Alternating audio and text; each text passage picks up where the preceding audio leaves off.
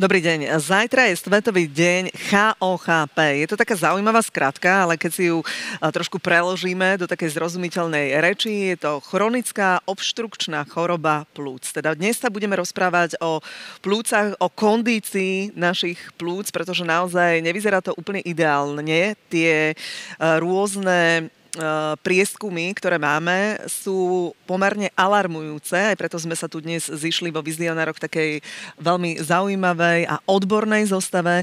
Tak eh, zostaňte s nami, predstavím vám mojich hostí. Som rada, že pozvanie prijal pán docent Ivan Solovič, pneumológ Národný ústav plúcnych chorôb a hrudníkovej chirurgie Vyšné Hagy k nám ste pricestovali. Dúfam, že cesta bola v poriadku. Dobrý deň, prajem. Dobrý deň. Vítam aj Štefana Lašána, pneumolog Univerzitná nemocnica Bratislava. Dobrý deň, Dobrý pán deň. doktor. Je s nami aj pani doktorka Mária Drugdová, ambulantná pneumologička. Dobrý deň, ďakujem. Dobrý deň. Predsednička komisie kategorizačnej rady pre lieky ministerstva zdravotníctva, pani Patricia Dudková sa s nami dnes bude rozprávať. Dobrý deň, prajem. Vítam aj manažérku odboru liekovej politiky v zdravotnej poisťovni Dôvera, pani Moniku Lanciovú. Dobrý deň. Dobrý deň. No a som veľmi rada, že pozvanie prijal aj môj kolega dlhoročný, uh, Paťo Herman. Paťo, Dobrý ahoj, deň, nie ahoj. rakovine. Reprezentuješ tu dnes túto organizáciu a združenie a ako sme sa rozprávali, tak si tak primerane nabudený na to, aby si nám povedal svoje názory. Takže. presne tak. Poďme k tej chopke, pán docent, keby ste nám mohli takto na úvod povedať, čo to vlastne je a prečo je to teda také alarmujúce? Treba si uvedomiť, že chronická obstrukčná choroba pľúc je posti- ochorenie, ktoré postihuje, vieme podľa štatistik svetových, že by na Slovensku malo byť okolo 120 tisíc pacientov.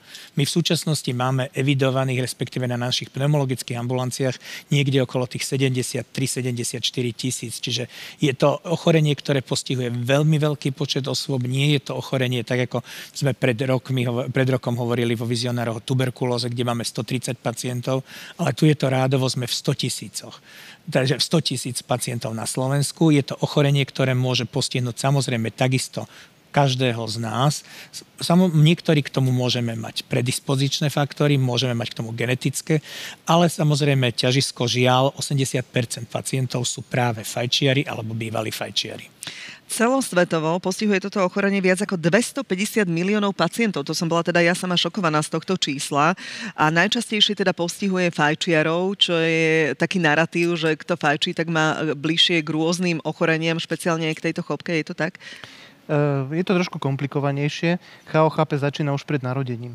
To znamená, začína napríklad tým, či matka fajči, či má matka napríklad niektoré chronické choroby, ktoré môžu zvýšiť pravdepodobnosť. Začína už v detstve, v akých socioekonomických pomeroch dieťa vyrastá, aké napríklad prekonáva infekty dýchacích ciest.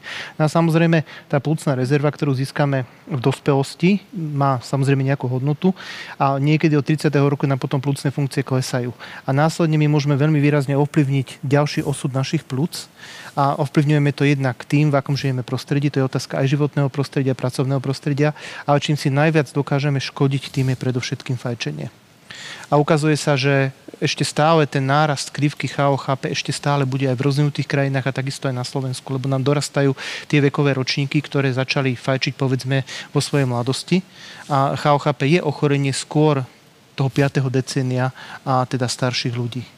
A je to ochorenie s veľkým dopadom, preto, lebo napríklad, keď si ho zoberieme, či už sú to v rajónoch interného oddelenia alebo pneumologické pracoviska, pneumologické oddelenia, teda v tých väčších krajských nemocniciach, v národných ústavoch, v univerzitných, títo pacienti predovšetkým v tom jesennom zimnom období tvoria gro tých, ktorí sa na týchto oddeleniach vyskytujú pre akutné zhoršenie. Základná otázka teda je, ako sa to prejavuje, pani doktorka? Je to iba obyčajný kašel, alebo máme sa pozorovať, alebo ako zistím, že niečo také človek má? Ako sme už povedali, vlastne tým významným rizikovým faktorom je vlastne fajčenie a toto ochorenie sa prejavuje mm, jednak tým kašlom, ale taký jeden z prvých príznakov môže byť e, stiažené dýchanie po fyzickej námahe.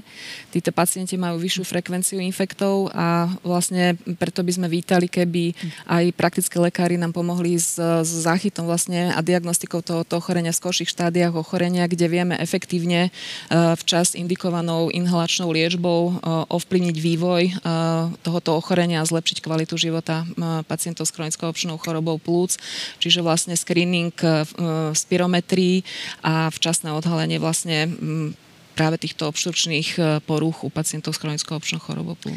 My sme sa rozprávali o plúcnom screeningu, ale aj ten je viac menej zatiaľ ešte taký nejasný, že nie je presný termín, kedy by mohol byť. Je vôbec reálne, že by sa spojil vlastne tento screening s tou prevenciou CHOCHP? Otázka je na Áno. Samozrejme, všetko je reálne. Podľa môjho názoru je všetko o dohode. O dohode všetkých subjektov, ktoré sú nejakým spôsobom do toho všetkého involvované a základ bude diskusia. Paťo, tá prevencia, to je presne to, čomu sa ty aj roky venuješ a si trošku taký skeptický, keď sa o tom rozprávame, lebo e, nadobudla som pocit, e, že, že to nie je úplne 100%, že teda je, sú tu preventívne programy, ale ľudia sa nejakým spôsobom až tak do nich nezapájajú. Mm, ja už aj keď hm. počujem debatu a slovičko screening, tak ma tak trošku nadvihuje, pretože uh, verejnosť sa zachytila v médiách aj v minulých hm. rokoch, ako sa hm. bombasticky pred televíznymi kamerami spúšťali screeningy iných onkologických ochorení. A kde sme to dopracovali. Hej, spustil sa screening rakoviny hrubého čreva, vybrala sa vzorka 20 tisíc pacientov, ešte aj vieme, akí pacienti boli vybraní do tej vzorky na otestovanie, mŕtvi pacienti, dokonca pacienti, ktorí už v tom čase mali rakovinu, napríklad hrubého čreva. A v podstate ten screening, e, kde je, aké sú objemy ľudí, ktorí teraz podstupujú screening rakoviny hrubého čreva, ako je to napríklad e, so screeningom rakoviny prsníka.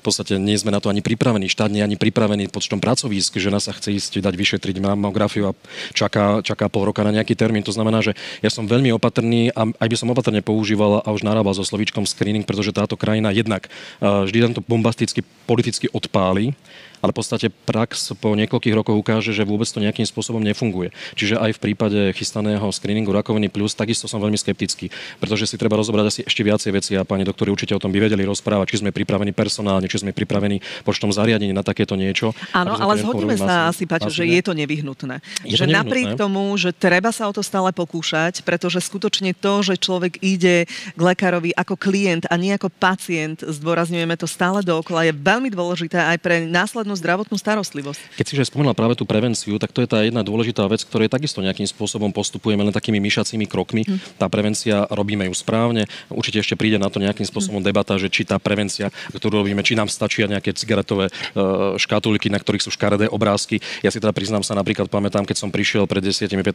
rokmi z Thajska, tak pre mňa jednoko mňa tam zaujali, že tam boli cigaretové kartóny a na nich už na tých krabičkách boli tie škaredé obrázky, na ktoré my sme zvyknutí. Kúpil som kartón cigariet, priniesol som ich na Slovensko, odovzdal som ich ako darček fajčiarom v mojom blízkom okolí a ono to nevzbudilo zdesenie, ono to akože wow efekt. Potom sme ich zaviedli v rámci Európskej únie, zaviedli sme ich aj na Slovensku a pýtam sa takú akože vyslovene možno legitimnú otázku, ako je toto je ten spôsob, akým spôsobom napríklad odstrašiť fajčiarov, aby si nekupovali tu.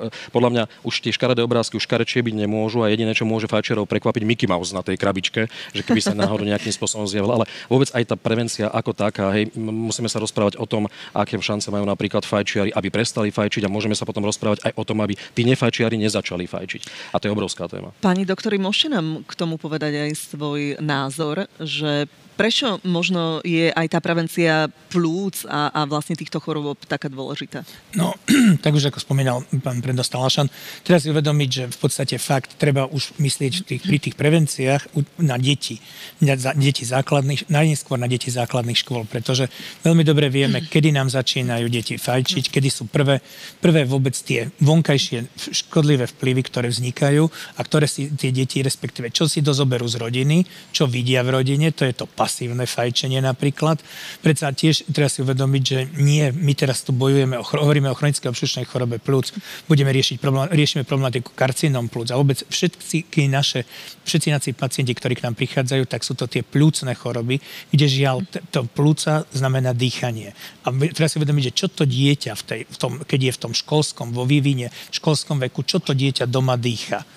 Od koho, a treba uvedomiť teda tým, že preto aj tie preventívne programy, respektíve zamerať sa na to boj proti fajčeniu, alternatívne spôsoby a tak ďalej. Treba vyberať tam už ísť do... Nie, nie je neskoro to robiť niekde vo veku 18-20 rokov.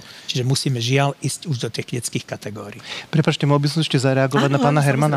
Mne sa tam veľmi páčilo, čo ste povedali a tá, ten prvý bod, klient ten klient v sebe vlastne samozrejme integruje to, že má dostať lepšiu zdravotnú, alebo teda má dostať adekvátnu zdravotnú službu, ale vo veľmi výraznej miere aj zodpovednosť toho samotného človeka.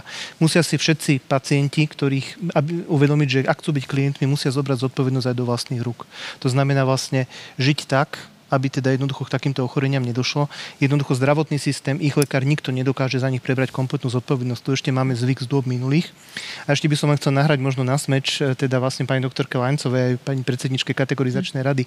Zoberte si, že my na Slovensku podľa dát OECD, možno, že sú už novšie, vydávame na lieky v lekárniach 33% rozpočtu. To je šialene veľké množstvo peňazí. Na prevenciu 1%. Tam sme hlboko, hlboko vlastne pod, pod e, priemerom Európskej únie. A keď si zoberiete, že tie krajiny, ktoré to vlastne zobrali za ten správny koniec a rozumne, zoberieme si severské krajiny, investovali neskutočne veľa do prevencie a dneska im vlastne stačí oveľa štíhlejšie, veľmi efektívne a kvalitné zdravotníctvo, čiže musíme sa vydať samozrejme aj touto cestou. Samozrejme, screening nie je to primárnou prevenciou, ktorú by sme chceli dosiahnuť, ale je to jednou z ciest, ako zachytiť pacientov vo včasnejších štádiach. Ja možno na rozdiel od pána Hermana nie som až taký skeptický, ja si myslím, že pokiaľ bude spolupracovať, keďže tento screening nebude úplne plošný, populačný, sú tam jasne stanovené kritéria. Našťastie máme zatiaľ dostupnosť radiologických pracovísk, lebo to bude najmä screening prostredníctvom CT vyšetrení takých mhm. jednoduchších, jednoducho povedané, plúc táto dostupnosť tu je a pneumologické ambulancie budú schopné týchto pacientov, aspoň dúfajme pevne, v rajónu zmanéžovať. Je potom otázka taká, ako dopadne celá kategorizácia nemocnic, ako sa podarí tieto nemocnice e, technicky a personálne vybaviť a zabezpečiť, lebo budú zase klásť trošku iné nároky ako teraz. Najmä na modernejšiu techniku na e, diagnostiku včasnejších štády. A dá sa táto chopka zachytiť na tom screeningu? Ako v takých... Teraz hovoríme skoro karcinome plúc, ale Áno, KOHP. ale keď si zoberieme tú KOHP... KOHP jednoducho, jednoducho jednoduchá spirometria. Veľmi jednoduché vyšetrenie, v podstate hm. lacné, urobíte spirometriu a môžete v podstate vlastne takto ustnutím prsta vyučiť, tento pacient HOHP nemá. Môže byť v riziku, na základe svojho profilu, ale nemá HOHP. Veľmi jednoduché vyšetrenie, neinvazívne, nikomu neuškodí a veľmi rýchle. Takéto vyšetrenie napríklad je možné realizovať na pľúcnych ambulanciách bez toho, aby pacient absolvoval nejaké pneumologické vyšetrenie len v rámci screeningu vyšetrenie pľúcnych funkcií. Ale ak by som mohla ešte zareagovať tiež na preventívne vyšetrenie, čo sa týka karcinómu pľúc, tak e, primárne vlastne pacienti, ktorí by boli vyšetrovaní e, v snahe vlastne zachytiť včasné štádia tohoto ochorenia, e, by boli vyšetrovaní praktickým lekárom a potom na pľúcnych ambulanciách. My by sme sa zameriavali na našich chronických pacientov pacientov, najmä teda fajčiarov, to je vlastne tá cieľová populácia, ktorá by bola vlastne vyšetrovaná a následne vlastne podľa tých CT nálezov by už vlastne bol realizovaný ďalší manažment. Ale my by sme uvítali ako odborná spoločnosť takú podrobnejšiu vlastne nejakú diskusiu s ministerstvom zdravotníctva aj s poisťovňami, akým spôsobom zabezpečiť financovanie vlastne týchto preventívnych programov, nakoľko e, bohužiaľ e, e, financovanie vlastne niektorých vyšetrení, ako je napríklad bronchoskopia v priebehu rokov vlastne je možné realizovať tieto vyšetrenia len pri štátnymi, vlastne štátnymi poskytovateľmi alebo teda ústavnými zariadeniami a možnosť realizácie ambulantnými inými poskytovateľmi vlastne zanikla vzhľadom na nedostatočné hodnotenie, nakoľko tie náklady na prístrojové vybavenie, videobronchoskopia vlastne jej zostáva stoja, proste tie cenové náklady sú vysoké. Napríklad taká zostáva stojí 78 tisíc, pričom to jedno bronchoskopické vyšetrenie to nie je len realizácia videobronchoskopia, ale je to vlastne komplex vyšetrení, ktoré vlastne vytvárajú tú celkovú cenu a v súčasnosti je hradené poisťovňou bronchoskopia 30 eur, 35 eur, čo je vlastne absolútne nereálne reálne keď si vlastne zoberieme, že len jednorazový materiál, ktorý pri týchto vyšetreniach sa používa, klieštiky na odber vzorky vlastne stoja, stojí 55 eur, takže vlastne to sú všetko atribúty, ktoré treba vlastne prebrať, aby tá sieť poskytovateľov aj na pľúcnych ambulanciách bola na takéto vyšetrenia pripravená, lebo jednoznačne bolo preukázané, že e, rengenové vyšetrenia, ktoré u týchto rizikových pacientov vlastne realizujeme, sú nedostatočné pre včasný záchyt práve toho prvého, druhého štádia ochorenia, o ktoré máme záujem a e, práve prínos e, vlastne tej včasnej diagnostiky je v tom, že e, by sme významne zvýšili vlastne počet pacientov viac ako 50%, ktorí by vlastne vedeli sme zvládnuť vlastne efektívnejšie z hľadiska liečby včasná chirurgická intervencia. Takže Hneď vám dám slovo, pán docent, ale máme tu aj zástupkyne vlastne aj poisťovne, aj ministerstva zdravotníctva, tak skúste zareagovať. Tak um, určite to, čo hovorí pani doktorka, je veľká pravda, ale um, nemôžeme momentálne pri súčasnom stave financovania zdravotníctva zabezpečiť dostatočné finančné krytie vlastne všetkých týchto výkonov v celej širokej škále pľúcnych ambulancií. Dnes my máme vôbec problémy s tým, že ani nevieme, koľko peňazí dostaneme do konca roka. Nie je to ešte rozpočet na ďalší rok. A v podstate nemáme tu len, len e, špecializovanú ambulantnú starostlivosť, ale z nášho rozpočtu, ktorý máme, budeme musieť financovať aj ostatné segmenty zdravotnej starostlivosti. Čiže celé to všetko má širší rozmer a v podstate pokým nebude peňazí v zdravotníctve dosť, tak nikdy sa nepodarí v plnej miere rozšíriť to, čo by ste, čo by ste navrhovali alebo čo navrhujete, že by bolo potrebné.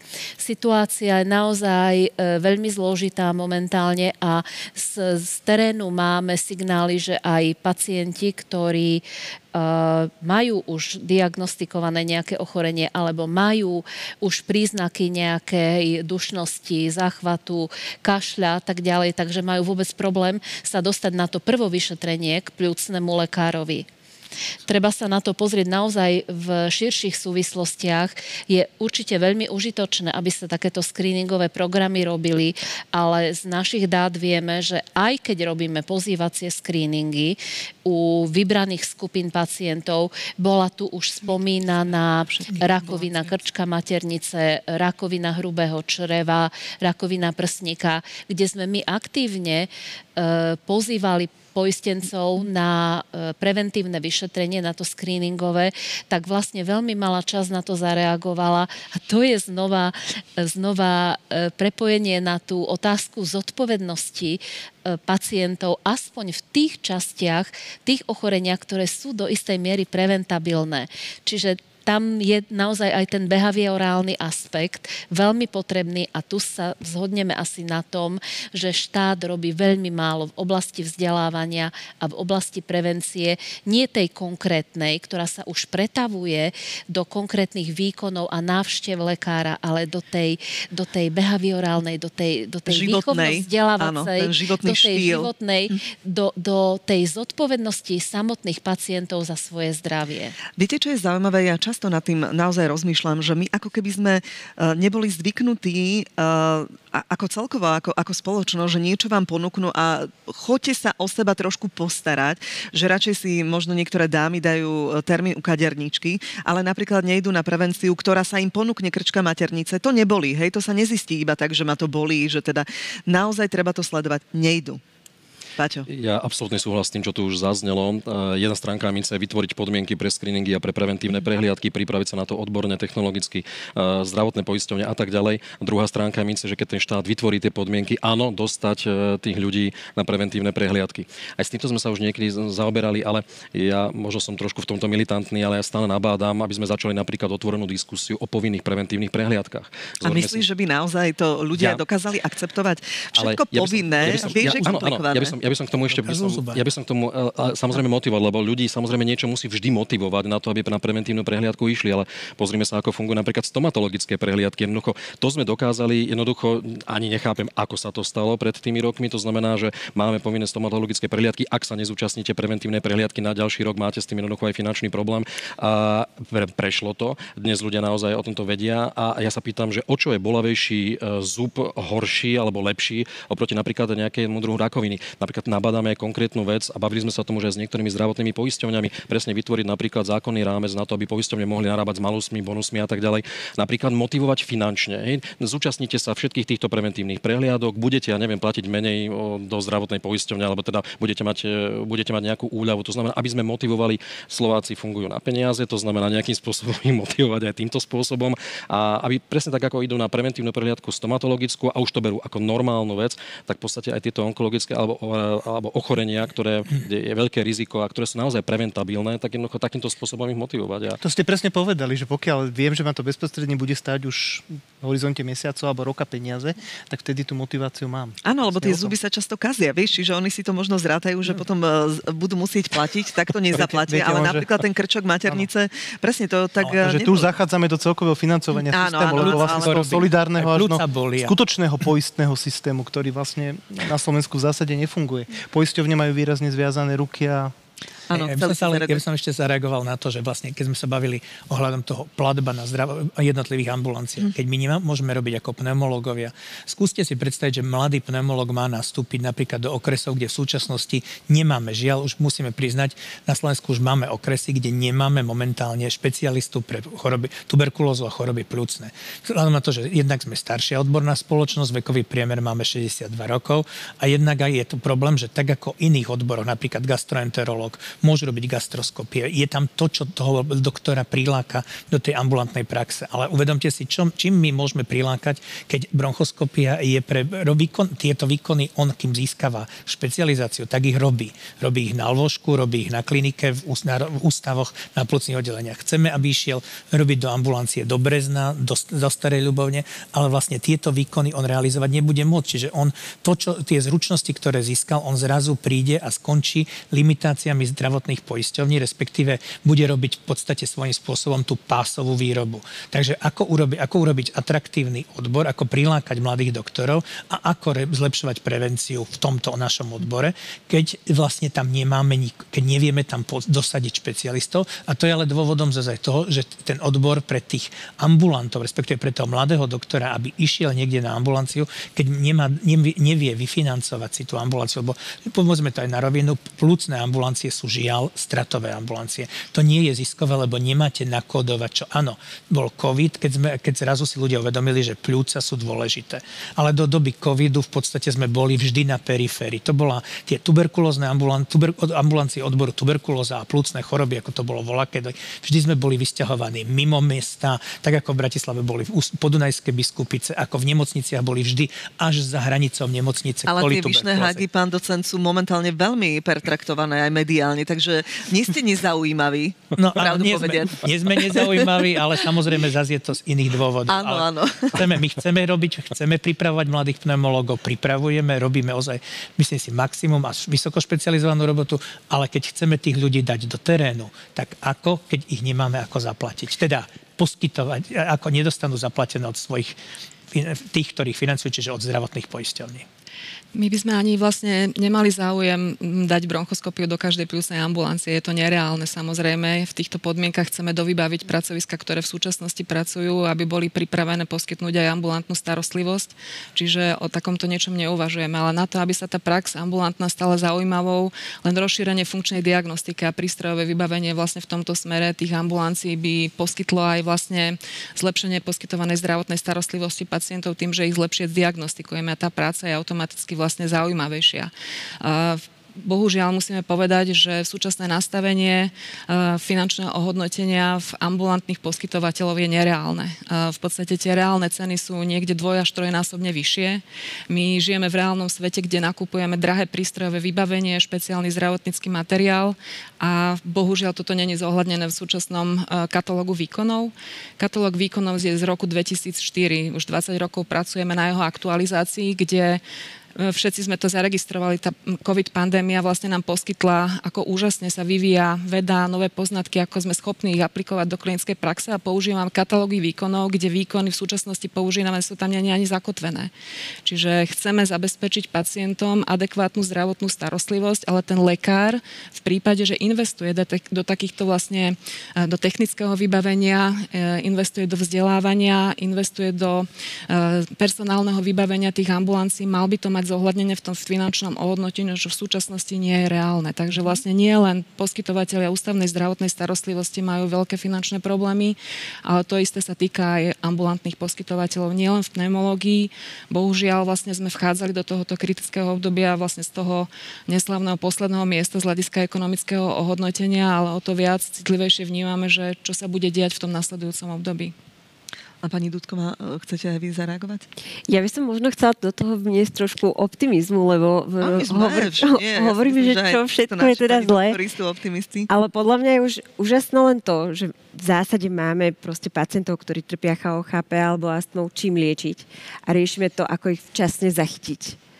A, a, a riešime to, aby, aby boli pacienti zodpovední voči svojmu zdraviu a, a aby, aby možno trošku vniesli do toho, toho to, tej svojej zodpovednosti Ja vám hneď pomôžem aj otázkou, lebo nám presne prichádzajú e, týmto smerom e, otázky od ľudí, ktorí nás sledujú. Koho sa teda CHOCHP vlastne týka? Je to ochorenie spojené s fajčením a ako ho liečime?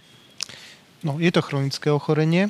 Je to ochorenie, ktoré vzniká tým, že plúca abnormálne reagujú na vdychované rôzne toxické škodliviny, plyny a podobne. Samozrejme, už sme hovorili o nejakej predispozícii, ktorú čiastočne teda vieme, čiastočne nevieme ovplyvniť. A toto ochorenie sa prejavuje tým, že jednak teda takými tromi symptómami. Jedným z nich je kašel, prípadne vykašľievanie z puta môže nemusí byť prítomné a najmä je to dýchavičnosť, ktorá je viazaná na námahu. Niečo podobné ako teda pri povedzme pri srdcovom zlyhaní. Čím je ochorenie vážnejšie, tak tým vlastne samozrejme je táto dýchavičnosť väčšia. Čo sa deje? Deje sa to, že čiastočne plúca sú v podstate deštrované, zanikajú v tej časti, kde dochádza k výmene dýchacích plynov, čiže v tých plúcich mechurikoch. No a samozrejme výrazne narušené prúdenie vzduchu, lebo dýchacie cesty sa proste zúžujú, ich ste na hrubne a sval, ktorý vlastne reguluje to, ako sú priechodné, sa vlastne stiahuje.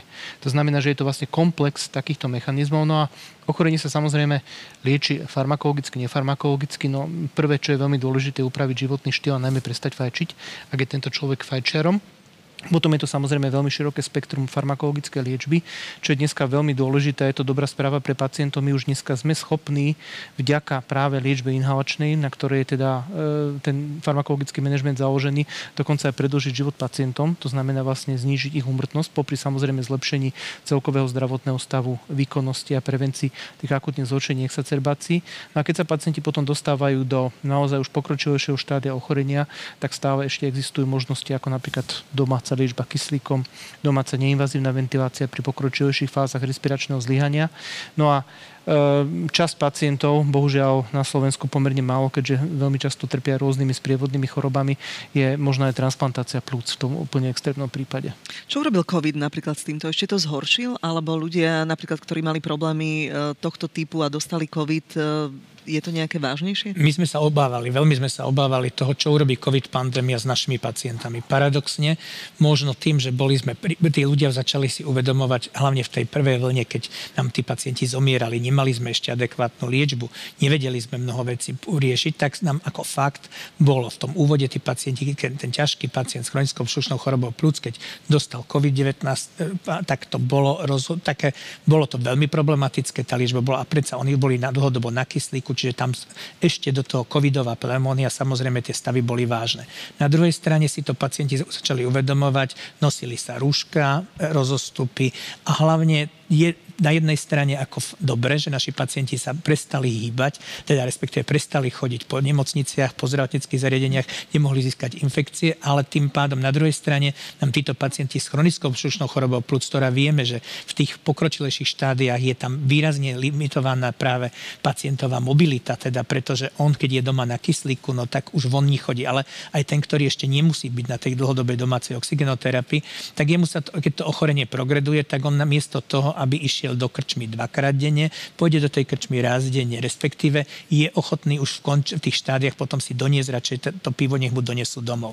Čiže žiaľ, berme to tak, že tí pacienti sa nám prestali menej, sa nám menej hýbali. Je pravda, nie, tie hospitalizácie, nedá, práve sme pozorovali to, že bolo menej hospitalizovaných pacientov, ale hlavne to bolo podmienené tým, že proste strach držalo sa a paradoxne na druhej strane to, čo máme, ako áno, my máme na Slovensku pre pacientov s chronickou čušnou chorobou plúc, máme všetku inhalačnú liečbu dostupnú. Na rozdiel od karcinomov plúc, kde teda to nie je všetko dostupné pre našich pacientov, tak ako je to v Európe. Pre prípade pacientov s HOHP dostupná je všetká inhalačná liečba podľa, najno, podľa najnovších smerníc a to, čo je vo farmaceutickom vývoji dostupné, tak je pre našich pacientov tu bol tam problém, že naši pacienti sa nám prestali hýbať, prestali chodiť, ale na druhej strane hovorím to, že sme si uvedomili, že máme väčšiu spotrebu inhalačných liekov. Teda to, každý z nás si myslíme, že pacient, ktorý je nastavený na fúkatko, keď to tak poviem, tak tých mám brať 12 fúkatiek ročne. To znamená, každý mesiac si vyzdvihne a užíva. No realita vieme veľmi dobrá, že, je to, že to je tých 8 maximálne 9 inhalátorov ročne, čo pacient spotrebuje. Čiže vďaka covidu nám vznikli, sme stúpli z tých 8 na 9,5, no tak sa vytešujeme, ale ešte stále vidíme, že ešte stále tie dve fúkatka ročne mu chýbajú. Čiže to je znovu to prevencia, tí pacienti miesto toho, aby brali tú liečbu, vedia, máme adekvátnu liečbu, aj takto neužívajú. Ty si chcel, Paťo, sa nadýchol ja si 10 krát som sa Áno, áno, tak už všetci, ťa za, všetci, všetci sa chceme nadýchnuť. Áno, áno, áno, ja už. Presne tak, zdravé plúca. Ja som si všimol, že pri, pri zmienke o tom, ako máme, uh, ako máme diagnostiku a ako máme, ako máme dostupnú liečbu, tak sa tu tak pár ľudí aj zavzdušnilo, že či naozaj je to tak a či naozaj sme uh, na to pripravení. Ako napríklad trvá, nielen teda ide o odhalenie toho pacienta, kedy ho odhalíme, aký je, aká je dĺžka toho manažmentu pacienta, kým sa dostane k samotnej liečbe. A už keď hovoríme napríklad o liečbe karcinómu a tak ďalej plúc, tak koľko máme vlastne na rozdiel od uh, iných západných a vyspelých krajín dostupnú práve tú, e, tú, tú novú, novú inovatívnu, inovatívnu liečbu práve pre našich, pre našich slovenských pacientov. Jo, veľakrát ja tam... sme sa tu o tom vo vizionároch rozprávali. Takže, takže tu ja som si aj vytiahol tam jeden fakt, ale nebudem ho ani načie spomínať, lebo tie, tie čísla nie sú dobré a to zbytočne by sme zase boli takí depresívni, ale keď sme sa rozprávali napríklad o tej prevencii, my sme sa tu stále rozprávali o prevencii v podobe preventívnych vyšetrení, to znamená skôr pre tú dospelú populáciu, ale ja by som rád nadviazal na to, čo hovoril aj pán doktor, že tá prevencia má aj iné podoby. Napríklad už to, že začať na tých školách práve riešiť ešte tie, ešte tie malé deti alebo na stredných školách a, a tomu hovoríme o prevencii. Ja stále napríklad nechápem, prečo a v čom tkvie ten problém, aby napríklad do učebných osnov sa nedostali také tie absolútne základy uh, už na základných školách. Podľa mňa uh, študenti alebo žiaci 8. 9. triedy základnej školy sú schopní navnímavať a rozprávať sa o rakovine, o onkologických ochoreniach tou správnou formou. My sme si to teraz otestovali, no otestovali.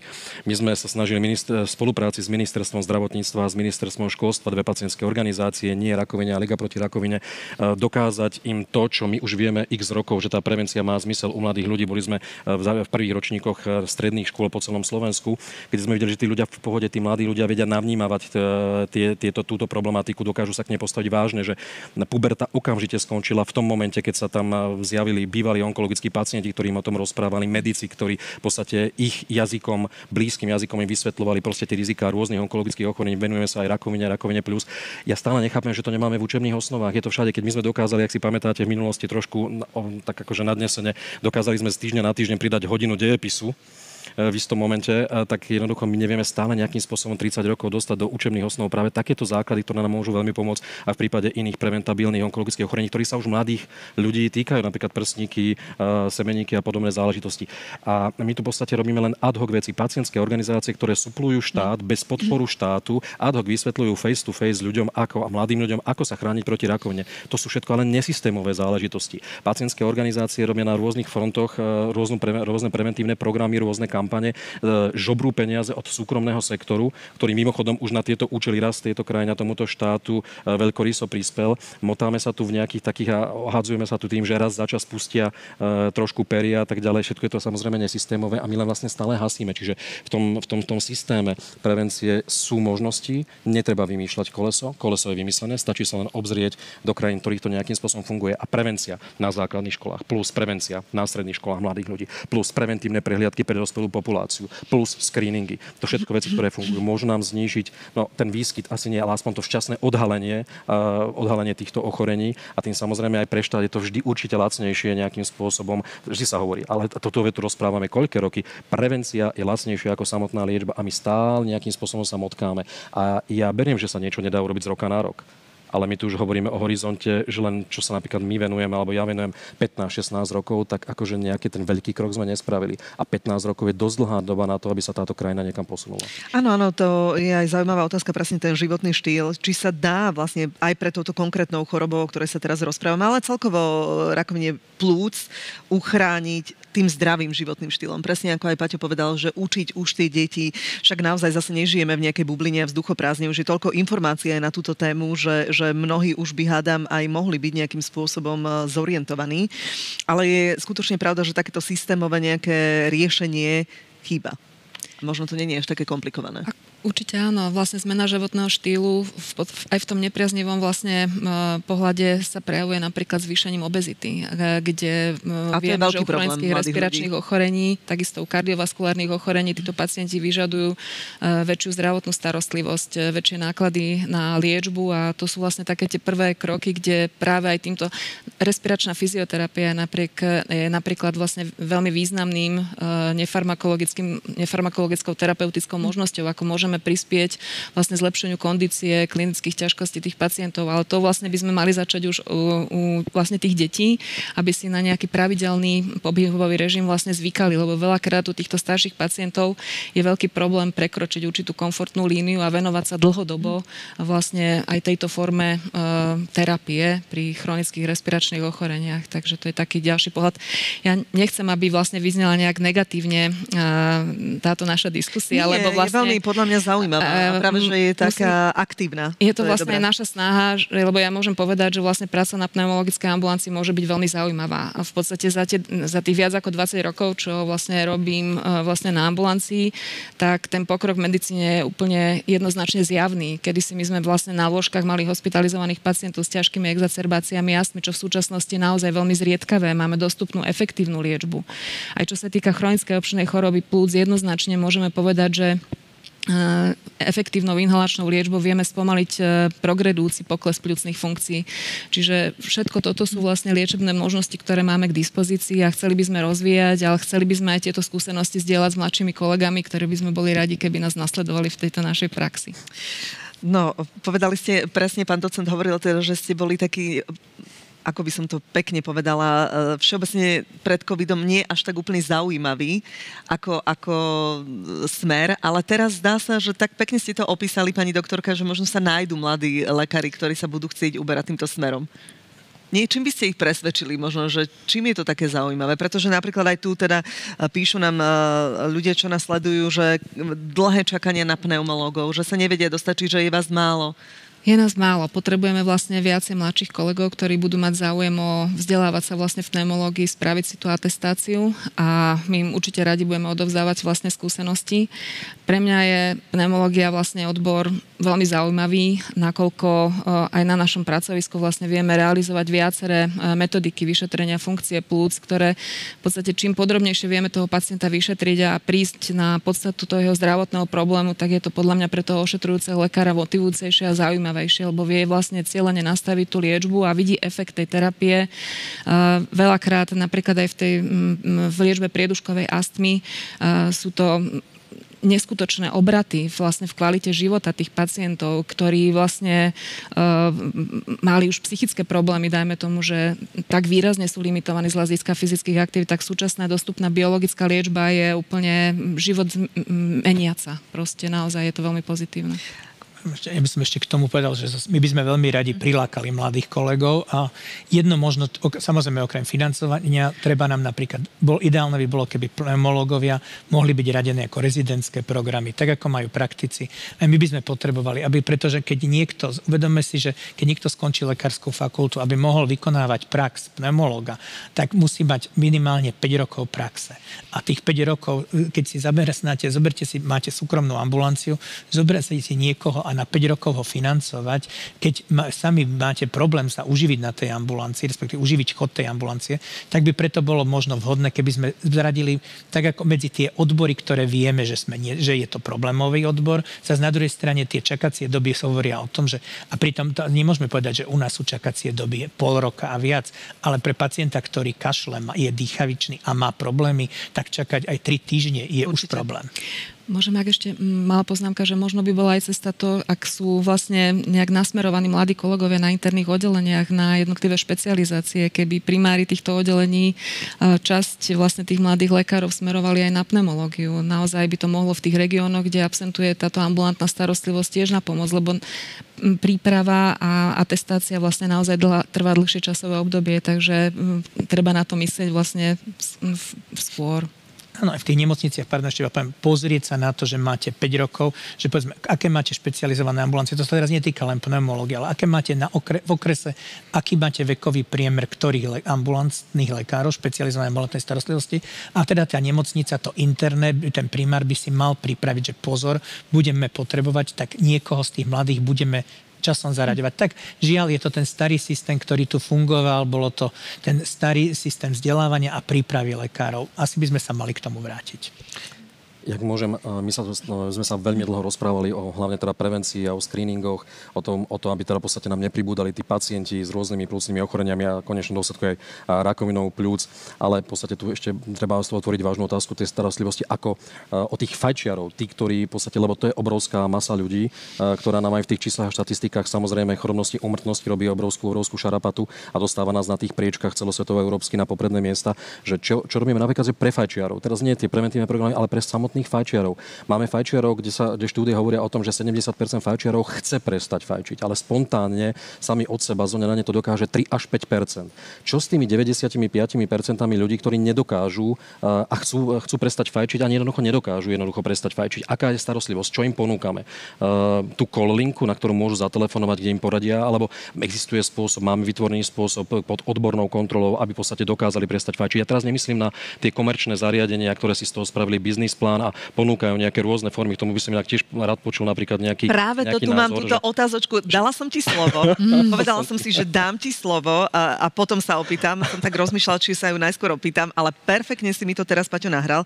Tak skúsme, skúsme na to odpovedať alebo dopovedz. Ja teda poviem, toto by ma zaujímalo, že ako, aby sa vedeli ostatní, aké máme tie spolu, čo vlastne ponúkame tým, tým fajčiarom. A mne možno chýba v tomto priestore a vôbec na Slovensku, my sme tak trošku zav- uviaznutí v stereotype. Nechcem povedať, že sme uviazli v stredoveku, ale minimálne v minulom storočí. Napríklad také tie otvorené diskusie, ktoré už inde prebehli, napríklad o tých, o tých napríklad nikotínových náhradách a podobné veci, že my v podstate existuje ako keby, mám taký pocit, taký prúd, že buď fajčiť alebo nefajčiť. A nič medzi tým jednoducho neexistuje. Ale ty si ale tí ľudia, nefajčil cigarety. Ja som nikdy nefajčil, ale ja som tak obkolesený fajčiarmi, že jednoducho, jednoducho to vidím. Ľudia že to je už aj to pasívne. Áno, ale my im nedávame napríklad dostatok informácií o tom, že existujú nejaké veci a treba im samozrejme jedným dýchom povedať. To stále nejakým spôsobom je škodlivé, možno menej rizikové a stále je to škodlivé. Ale dať im priestor a rozprávať otvorene, čo majú, aké možnosti, aby znižovali počet cigariet, aby znižovali tú závislosť na nikotíne, aby, aby to, tú rizikovosť nejakým spôsobom, spôsobom znižovali. A toto mi jednoducho chýba taká tá akože jasná línia, ktorú by aj to Slovensko malo mať a jasne si ujasniť tieto veci, či toto je cesta ako v iných západných alebo to jednoducho pre nás cesta nie je.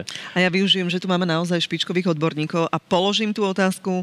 Chcem sa opýtať na škodlivosť elektronických variantov fajčenia. Je jasné, že škodia, ale sú naozaj menej škodlivé. Ako je to potom s karcinómom v tomto prípade?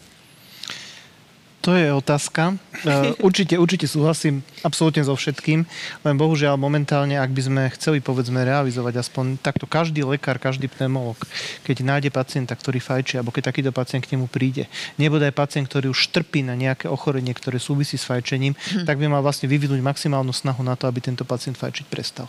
Dobre, však vieme, že na to jednoducho v podstate nie je hm. čas. To je úplne evidentné, keď máte na pacienta 5 až 8 minút, tak sa to proste zvládnuť nejakým spôsobom nedá. Žiaľ napríklad, čo boli boli na regionálnych úradoch verejného zdravotníctva, poradne zdravia. Verejný zdravotník, jeho základná úloha je vlastne práve, práve tá otázka tej prevencie.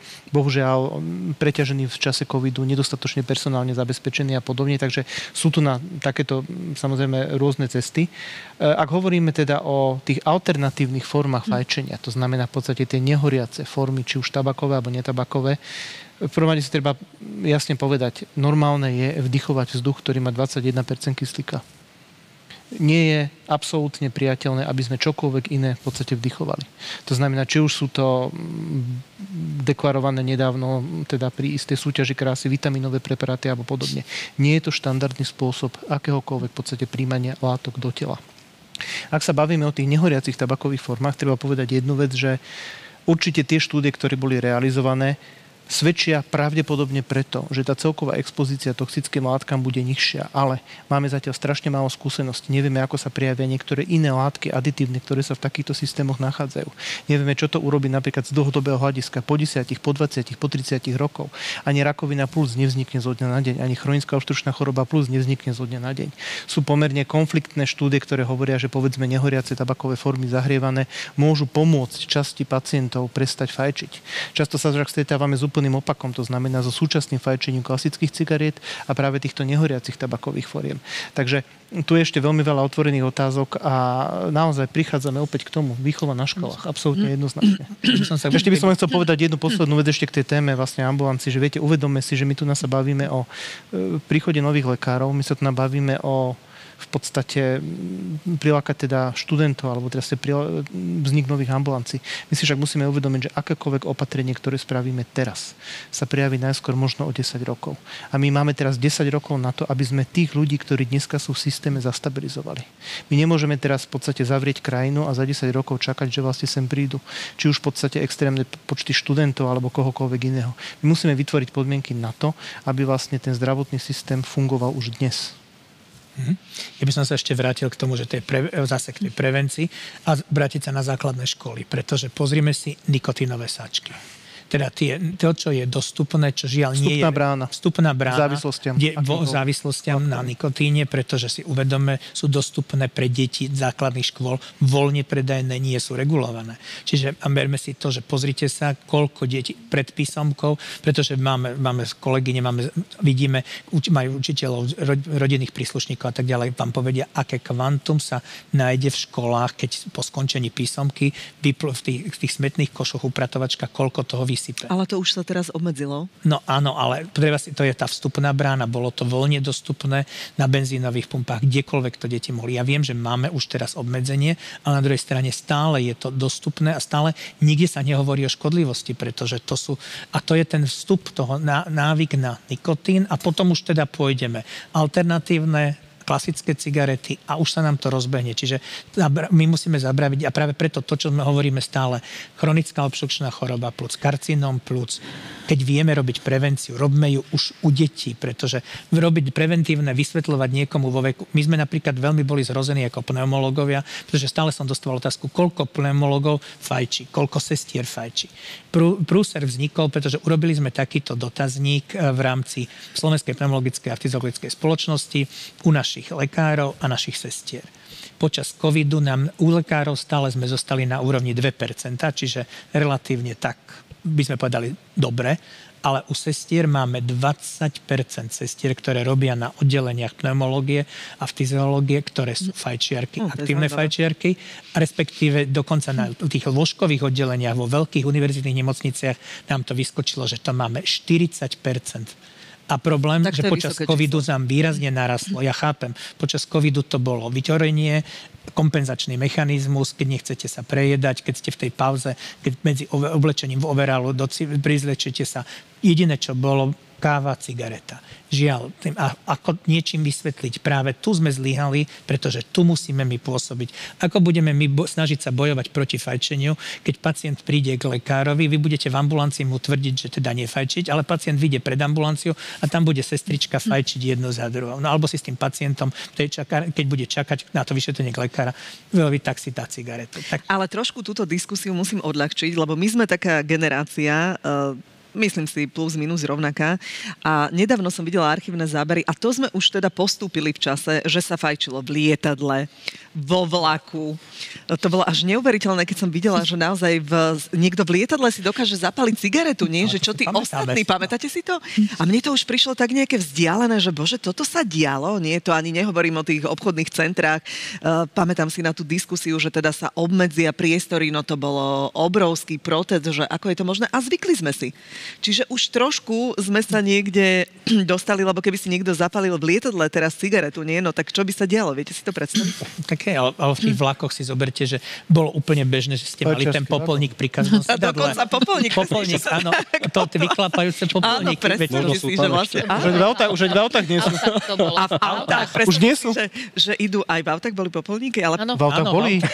Teraz si už musíte objednať špeciálne popolník. A neotvoril okno v tom aute ani nie, že si predstavte, že ako vlastne... Ušetril, lebo stačilo mu jednu cigaretu na celú cestu. Ja. Do Tatier. A v autách ste dokonca mali ten, aby vám to zapalovalo cigaretu. Bolo to... Áno, áno, áno dokonca takéto technologické. Čiže už sme akože trošku postúpili, ale je dobré, že sa vieme na tom už zasmiať, že čo všetko bolo a vlastne je, je nejakým spôsobom prekonané, že predsa len ten životný štýl možno smeruje trošku k tomu, že sa to nie, Paťo? A tak e, samozrejme áno, ale keď hm. sa ešte môžeme jemne vrátiť práve k tým, k tým alternatívam toho fajčenia a podobné veci, samozrejme nie, treba veľmi, veľmi me citlivo zvoliť práve tú komunikáciu, aby nedošlo k popularizácii, práve napríklad v, v prípade tých mladších mm. ročníkov. Tam v rámci prevencie vysvetľovať im, že v žiadnom prípade, hej, ale stále ešte by som sa rád vrátil, lebo naozaj sme na nich stále zabudli, že čo ten fajčiar, lebo zastupujeme v podstate aj fajčiarov, onkologických pacientov a neonkologických, čo tým fajčiarom vlastne ponúkame, uh, akú majú možnosť. Prídu obvodnému lekárovi, postará sa ten obvodný lekár, akú má šancu pod odborným dohľadom prestať fajčiť, čo môže urobiť. Dávame im dostatočne veľa informácií, aby si mohli nejakým spôsobom vybrať. Toto jednoducho nejakým spôsobom ma zaujíma. A rozprávať im o rizikách, to treba stále jedným dýchom rozprávať o rizikách, ale neviem pri slovo stále to tak ako vynechávame. Veď tí fajčiari sú vlastne potenciálne uh, najviac ohrození uh, rôznymi plúcnymi ochoreniami, konec koncov aj, tej, aj tou rakovinou pľúc a, a toto je jednoducho nejako mi chýba aj v tej komunikácii štátu, aj v tých, aj v tých čo vlastne im ponúkame. Ja stále, stále hľadám, že kam môže ísť, lebo pýtajú sa to aj samozrejme aj mňa. Čo, chcem prestať fajčiť, no čo mám robiť, kam mám ísť, za kým mám ísť.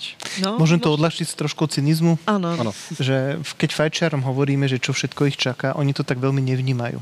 Ale keď takému fajčiarovi povieme, že dobre v poriadku fajčíte ďalej, pozrite sa, samé výhody. Platíte spotrebnú daň, budete kratšie žiť, budete menej nároční na e, sociálny systém a takisto aj na zdravotný systém. To nestihnete minúť, čo by ste minuli za ďalších povedzme 15 rokov svojho života. Paradoxne, keď sa to ľuďom takto cynicky povie, mnohí proste vtedy až skôr precitnú a vidia, že teda tá situácia je naozaj vážna.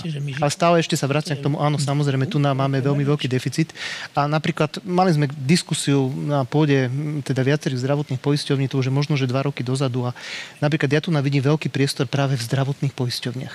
To sú ich peniaze, ktoré v konečnom dôsledku ich vlastne títo pacienti budú stáť. Tá prevencia by mala byť, ja si myslím, že spoločnou úlohou. My sa snažíme maximálne teda v rámci našich možností ako odborné spoločnosti, ale my odborné spoločnosti sme občianske združenia. My nemáme v podstate nejaký výrazný prísun peniazy, takisto ako pacientské organizácie. Čiastočne nás podporí priemysel, čiastočne žijeme vlastne z nášho členského. My vidíme naozaj veľmi veľký priestor E, práve aj teda vlastne e, pre zdravotné poisťovne. Ja tomu rozumiem, že keď zdravotné poisťovne sú nie si istí napríklad vlastne vlastným, vlastným rozpočtom, je to v podstate vlastne problém. Teraz zase nechcem byť skeptický, ale pre mnoho vládnych garnitúr je to, čo bude, alebo čoho dôsledky sa prejavia možno na i za jedno alebo za dve volebné obdobia to ako keby neexistovalo. Áno. To znamená, že musí tu nabyť jeden celospoločenský konsenzus a spoločenská dohoda, tak poďme týmto smerom. Opäť hovorím, že podarilo sa to v severských krajinách, ja nevidím dôvod, prečo by sa to nemalo podariť vlastne aj u nás. Môže pani doktorka zareagovať. Áno, ja by som veľmi rada na toto zareagovala, pretože uh, my v rámci našej zdravotnej poisťovne už realizujeme tzv. disease management programy. Problém je, re- realizujeme to v oblasti diabetu a začíname v oblasti e, hypertenzie a odvratiteľných úmrtí. Ale problém je v tom, že my vlastne tieto programy môžeme realizovať iba z našich prevádzkových nákladov. Snažili sme sa opakovane dostať do zákona o zdravotných poisťovniach, keď sa realizovalo medzirezortné pripomienkové konanie, keď boli zákony otvorené, tak sme sa snažili pripomienkovať túto vec, aby vlastne preventívne programy mohla zdravotná poisťovňa realizovať z nákladov na zdravotnú starostlivosť. Ako tu bolo povedané, je evidentné, že prevencia je vždy lacnejšia ako liečba a je evidentné, že práve zdravotnej poisťovni má záležať na tom, aby sa e, väčšia časť peňazí vynakladala na zdravotnícke preventívne programy a nie na tú následnú drahú terapiu, ktorá e, vlastne čím je pacient v horšom štádiu akéhokoľvek ochorenia, tým je tá zdravotná starostlivosť nákladnejšia. A pozor, skladáme sa na ňu my všetci. To si treba uvedomiť. Takže vlastne tie snahy z našej strany boli opakované, ale zatiaľ tým, že vlastne používame e, tieto, tieto preventívne programy, financujeme z prevádzkových nákladov, tak tým pádom máme obmedzené možnosti, pretože výška prevádzkových nákladov je presne daná zákonom. Ale máte jednu veľkú možnosť, čo máte v rukách, vaše zmluvy o úhradách s poskytovateľmi. A vy keď vlastne naviažete, povedzme, koľko percent pacientov, ktorí splňajú kritéria, pošlem aktívne na screening, koľko absolvuje, koľko percent pacientov, nie iba bežnú preventívnu prehľadku, napríklad screening, ak mi spadne do príslušnej cieľovej vlastne populácie pacientov, koľko pacientov napríklad zaočkujem na tej ambulancii. Hej, to je ďalšia veľmi dôležitá vec. O očkovaní sme sa ešte nebavili, ale to je veľmi dôležitá forma prevencie, takže máte neuveriteľne silnú kartu v rukách, kde vy ste schopní sami v podstate motivovať ekonomicky jednoznačne vlastne poskytovateľov v zmluvách. aby sa vlastne venovali práve aj tejto činnosti.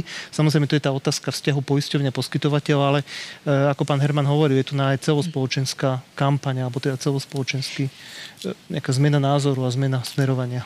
Áno, to máte pravdu. Vlastne cez zmluvné vzťahy s poskytovateľmi máme možnosť zvyšovať kvalitu zdravotnej starostlivosti a vlastne do tých hodnotiacich parametrov pre jednotlivých poskytovateľov my vnášame takéto prvky, ale stále je to len v tej obmedzenej miere, stále to nestačí a stále to nie je dosť.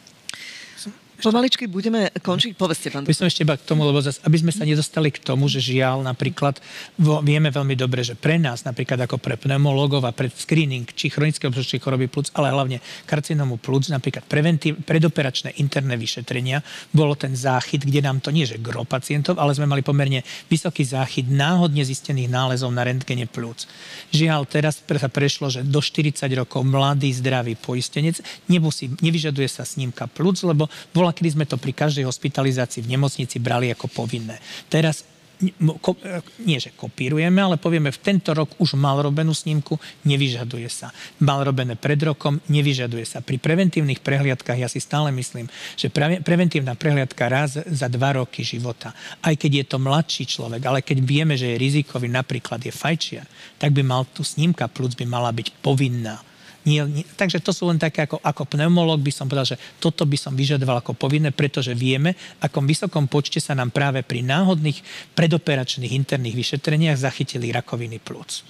Pani doktorka, čo s tými fajčermi, teda, aby sme zodpovedali aj na tú otázku, čo im vy hovoríte v ambulancii? Ja som využila práve túto pauzu, keď ste diskutovali, že aký návrh dám na riešenie, ale bohužiaľ momentálne ho neviem vlastne poskytnúť, lebo ja si uvedomujem, keď máme týchto pacientov, je to vlastne systematická práca s nimi. Oni vlastne potrebujú uh, dlhodobú psychologickú intervenciu a podporu, pomôcť im vlastne uh, zvládnuť všetky tie problémy s odvykaním. Ano, no, no, ono to naozaj nie je ľahké pri tých chronických fajčerov, ktoré vlastne sú fyzicky a psychicky závislí vlastne na tom nikotíne.